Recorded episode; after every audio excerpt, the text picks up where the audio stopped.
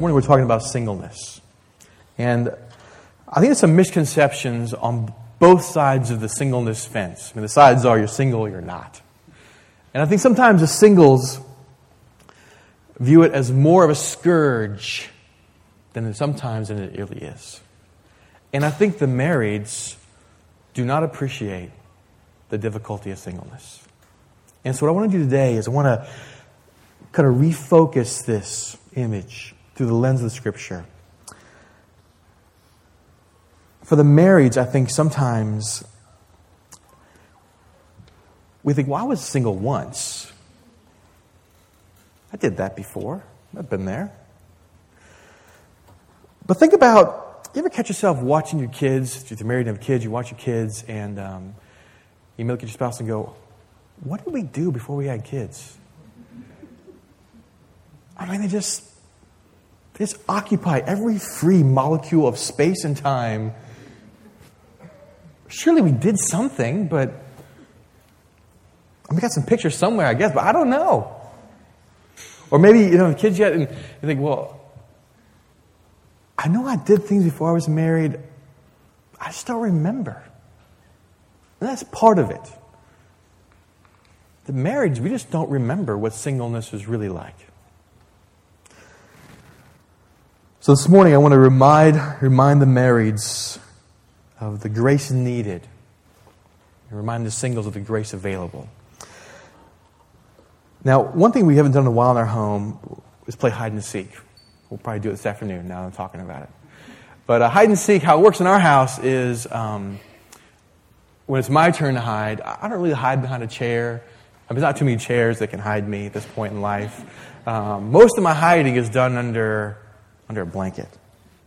A blanket behind a chair.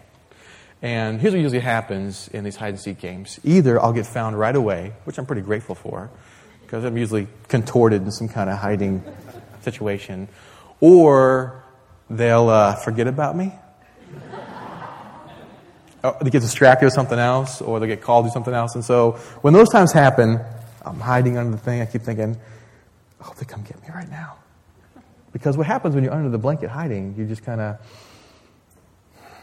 breathe in and out the same air, and it gets hotter, it gets stuffier, you get a little drowsy. And so you, you know, peek up the cover a little bit. They're coming. And a draft of crisp, cool air comes in. You think, oh, I really was suffocating. This is tremendous air out here. And put it back down to come by. Sometimes I think singles who long for a covenant relationship that they limit their perspective with this kind of blanket and they just breathe in and out the misery of their situation. And they need some fresh air. I think marrieds do the same thing. Like marrieds limit their perspective of the point of life. And they make finding a mate for their single friend or daughter or grandson preeminent in life.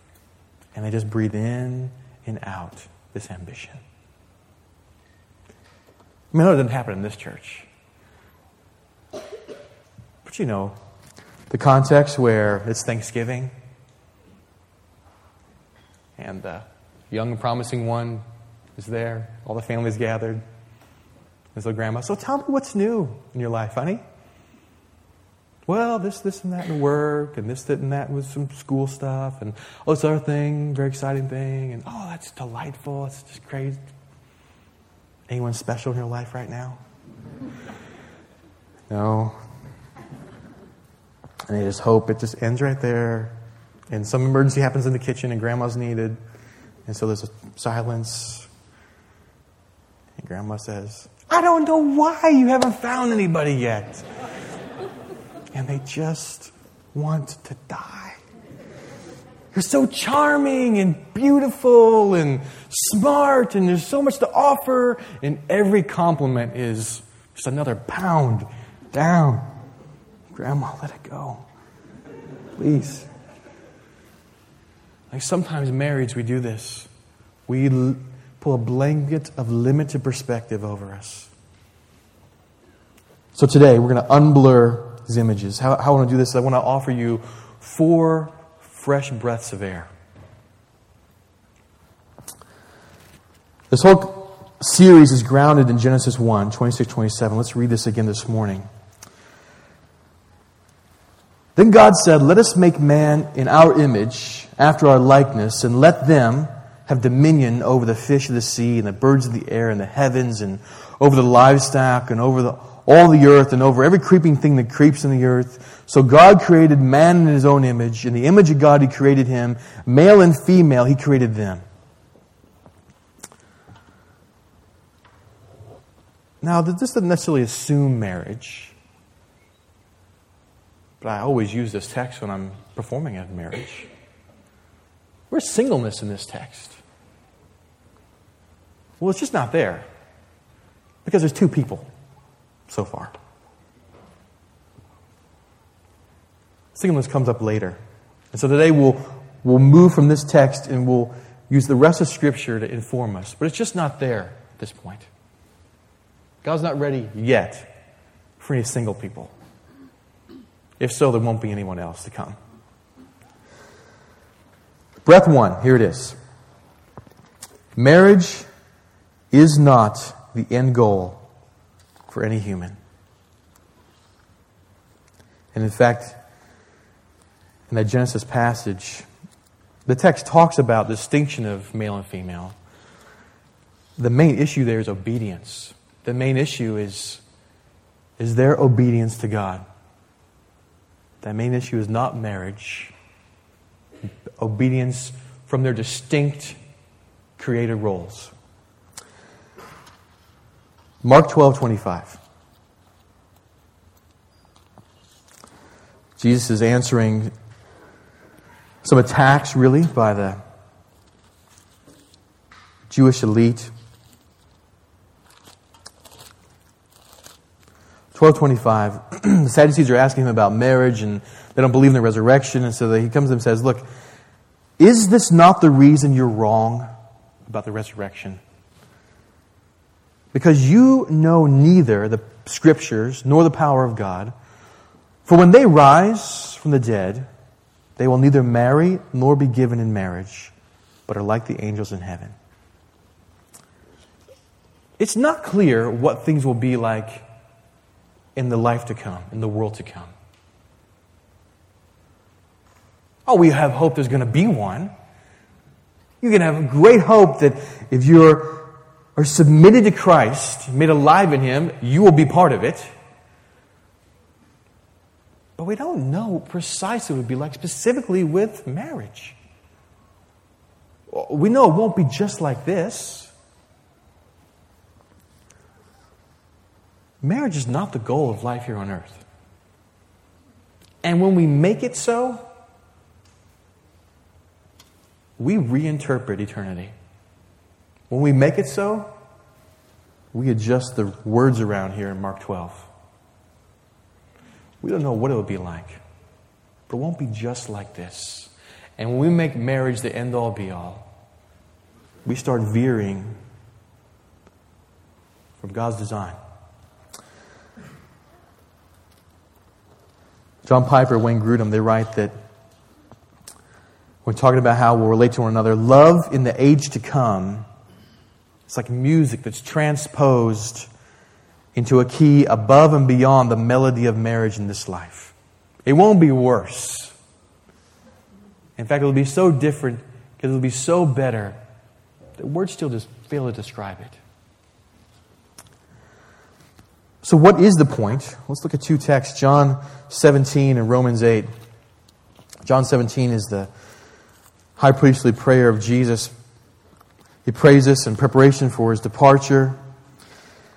Verse 3 says, And this is eternal life, that they would know you, the only true God, and Jesus Christ, whom you have sent.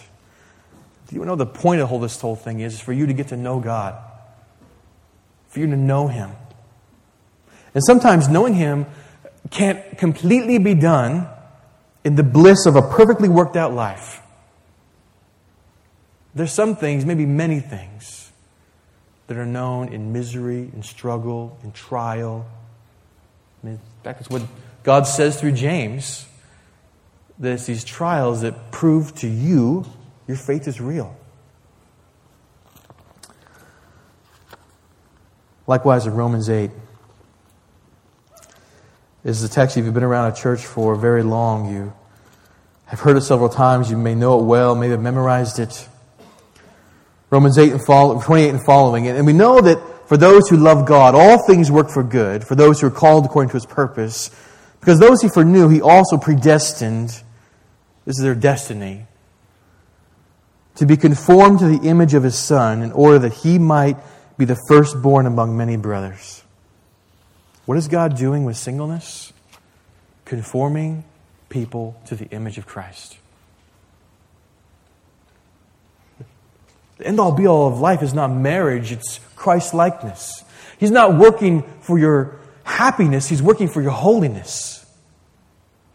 And when we start shifting those two around and we become very disappointed very soon when we think our happiness is God's aim. It's not. But when we see that holiness is His objective, that's fresh air to a painful situation. See, the problem with singleness is it's not that people are single.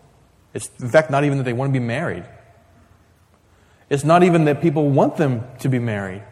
It's not even that people might be trying to find someone for them to marry. That's not even a problem. The problem is we all want it too much.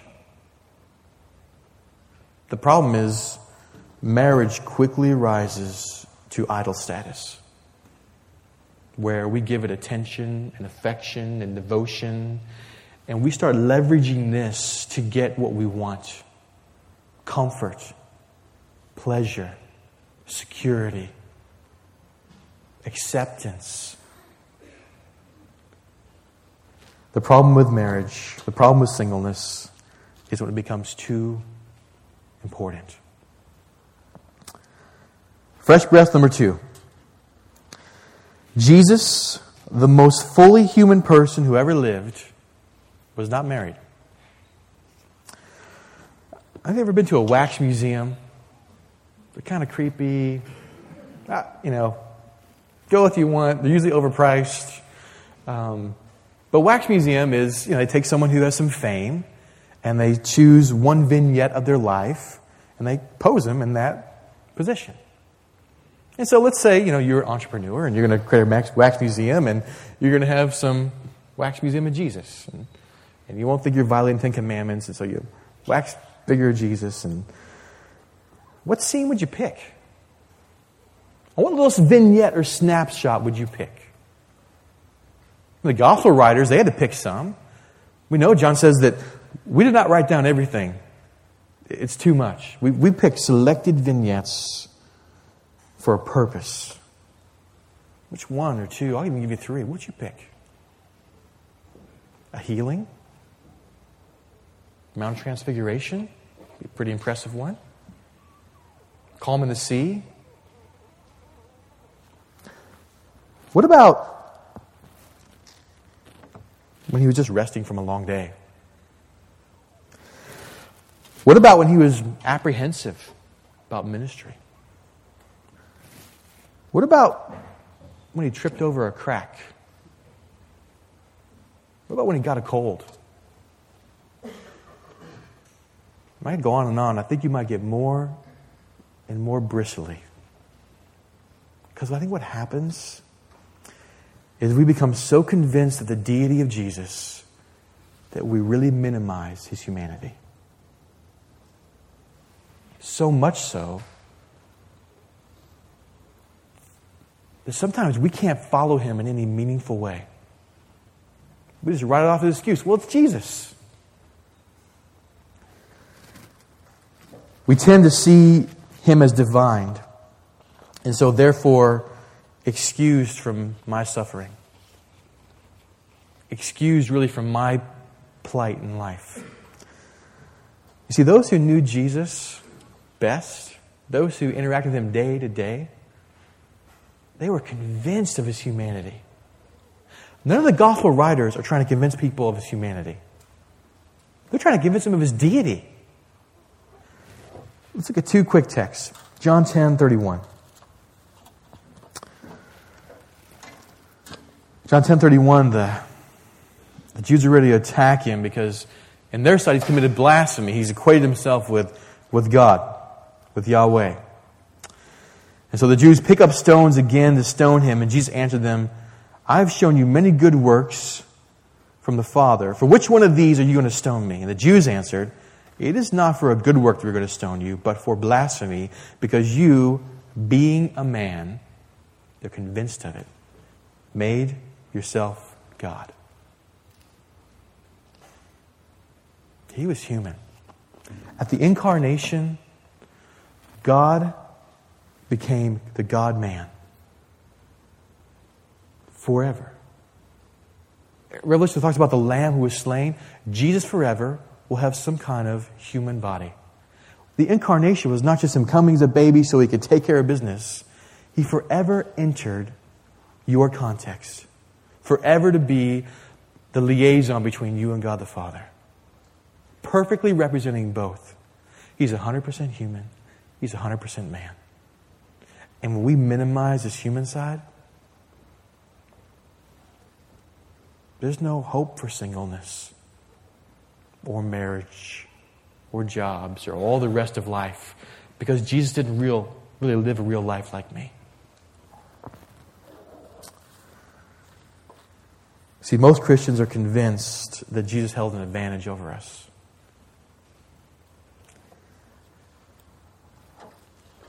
And in incarnation, he set aside his God powers. He didn't cheat. The reason why he's able to sacrifice himself on your part is because he lives a life that you were supposed to live with your limitations. He did it. The reason why your life can, his life can count for yours, because he lived with your limitations. Did he do miracles? Absolutely. How? The empowerment of God. Do you have access to that? Well, Peter thinks so. In fact, Christ's miracles, none of them are unique to him. Healings, other people healed. Resurrections, well, they didn't themselves resurrect, but other people. Paul raised somebody from the dead. Exorcisms, other ones. I'm not saying he's not unique. I'm just saying he is human. He lived with the same access to the spiritual power that you and I had. He laid aside his God powers. Look at this in John, 1 John 2.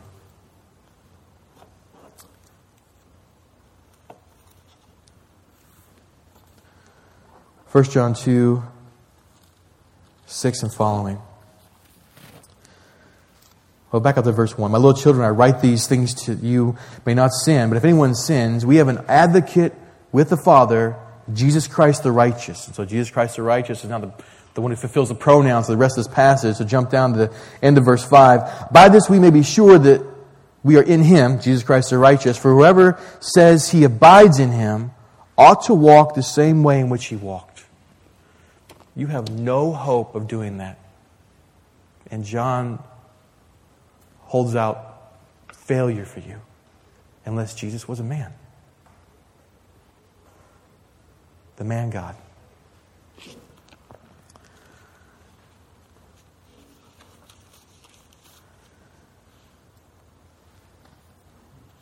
How did he walk? He walked completely dependent. He walked completely obedient. See, I think there's this thought among singles that, look, the intimacy of marriage will never be mine. I fear that I will not become a whole person because of it. Hear the words of our single Lord. A student is not above his teacher, but everyone who is fully trained will be like his teacher. See, sexual intimacy is not the end all of our life. I know our culture claims otherwise. But Jesus never knew it, and he is whole. Breathe this breath that the most complete person who ever lived, Jesus was single. Breath three. The Bible celebrates the opportunity of singleness. From the 1 Corinthians. 1 Corinthians 7.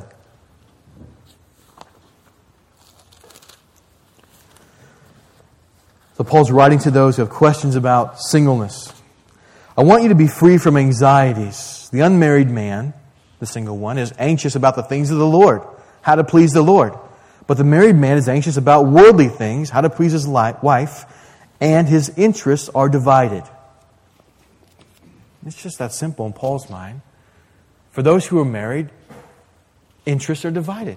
I have a guy in my church who, uh, this is probably going on 12 years now. He's a very caring, giving, serving guy. Um, does enough serving stuff to get recognized every year as you be a good deacon. You're doing half the stuff anyway. Why don't you just, you know, be a deacon? And it may change one of these years, but he's got a bunch of kids at home. He says, you know what? I'll still do what I can, but I'm not going to take on the title because I, have really got to stay home with these kids. And there's some deacon stuff I just can't commit to time wise. Not that I don't want to. He'd never say it this way, but his interests are divided. He can't fully devote himself to all the work of the Lord. In fact, his new job from the Lord begins, becomes fathering these children. And so it's not that he's doing nothing, he just he just can't do everything. Continue on the passage. And the unmarried or betrothed woman is anxious about the things of the Lord, but how to be holy in body and spirit. But the married woman is anxious about the worldly things, how to please her husband. So I say this for your own benefit, not to lay down any restraint upon you. It's not a request or a law, but to provide good order and secure your undivided devotion to the Lord. Some translations say unhindered devotion. This is the opportunity from singleness that the Bible celebrates. That it's probably a conversation I have probably once a month with a student. And usually it goes like this Oh, what's wrong? I'm just really lonely. All my friends are pairing up, and I don't know. How come there's no one for me? Who wants to handle that? I will tell me what's going on. Well, here's my school schedule. Okay. What's, here's my work schedule. Okay. Here's what I'm doing ministry wise. All right. How are you going to add a, a guy to this? Well, I, think, you know, I just, every now and then, it'd be nice to have someone to be with. And um, Now, listen, let's talk about the best case scenario. Best case scenario, um, this is going to be new and exciting, and you're going to think about him, and you're going to do little things for him, and just spend time together. And that'll take some time, and maybe you could squeeze that in, maybe. Maybe sleep a little bit less each day. Let's say things don't go so rosy. And hello, you're both sinners, so they won't. And let's just take a fight on the phone. Have a fight on the phone, and so you have time for the fight, which always takes a lot longer than a normal conversation. Because finally, like, well, you're mad, I'm not really mad. And you just go on and on and back and forth, and that hangs up. And then you got to talk to your roommate about the fight, and that goes on for a while. And then you got to post on your blog about it, and then you got to think about it. And also, there's stuff you're supposed to do, it doesn't get done. And so maybe you need some more margin. And they always feel like, oh, yeah, I'm not ready for this. I need, I need to get some other things done first. It's opportunity. Hear the words of, a, of one missionary who's single in Kenya. Being single is meant that I'm free to take risks. Risks that I might not take or I'm a mother of a family or dependent on me. Uh, being single has given me freedom to move around the world without having to pick up a household first. This freedom has brought me moments that I would not trade for anything. There's tremendous opportunity in singleness. It doesn't have to be eternal, but it's opportunity that's squandered when we just sit under the blanket and breathe it in and out of its misery instead of getting out from under this thing and using the opportunity. One more breath. And this one I, I hope is more than just peek of the blanket. I, I hope it really rips the whole thing off. Here it is. Breath four. The God is sovereign and he loves you. Now you may think, do we really need to be told this? I mean, we got little songs. We teach the kids down the hall about this. We, don't we have this one? Bear with me. I'm not sure we, we have it as well as we think. Last text of the day, John 19. In John 19, Jesus has been tried and found guilty and been crucified, and he's died, and everyone is scattered, and, and now it's Joseph and Nicodemus. And they work their connections, and Joseph of Arimathea secures the body of Jesus, goes and asks Pilate for it, and, and uh, Nicodemus goes and gets the materials for proper Jewish burial, the spices and linen cloth. And we meet him in verse 40. So they took the body of Jesus and bound it in linen cloths with the spices, as is the burial custom of the Jews. And so here they are. They found a tomb that's close by. And we find out it belonged to Joseph. It's probably yards away, and the, the sun is setting, so they've got to get this done before um, the, the Sabbath which comes. And so they've got them there, and they have their servants with them, and, and they're packing in these pounds of spices, and they're packing it in the wounds, wrapping it, and they're mounting it together, and everyone's departed. All the disciples are gone. It's just them all of their hopes. I mean, these two guys who were part of the elite, but they were secret disciples of Jesus. All of their hope lies before them limp. I mean, is there a lower moment in the Gospels? Now, they don't know what's about to happen. None of the category for this. They're still locked into the Messiah will be this political leader from God who will free them of Roman oppression and restore the kingdom of David and the kingdom of Solomon. They don't know what's about to happen in hours' time. I mean, don't you know that they might wrap the hand and, and remember when this hand touched somebody and healed them? Or when this hand touched them and encouraged them. I mean, maybe they wrap in the neck and, the, and they see the mouth of the, the words that came from him that confounded the leaders. The great hope to the peoples. I mean, don't you think in their hearts, maybe their mouths, they would say, Why? God, have you forgotten us? Do you not love us that you would let this happen? See, I think we forget the significance of the death of Christ. And we think the same way. We think, God, do you love me? I have in mind a girl who maybe in her mid 30s and she has several sisters, and her sisters have all finally gotten married, and some are beginning families of their own. And the most recent family gathering, one of the sisters announces, Guess what, everyone? I'm pregnant. And so on the outside, she celebrates and hugs, and on the inside, just pain. When she leaves to drive home, the pain is unleashes and the tears flow. God, have you forgotten me? Do you not love me? Oh, it's clear you love my sisters. But what about me? Think of a mom, maybe in her 40s, who's been blessed with children and a family and has worked double diligence in raising them. But over the years, somehow the marriage has become more of a partnership It's become more about convenience. And it finally pitters out, and there's sin involved, but the end result is divorce.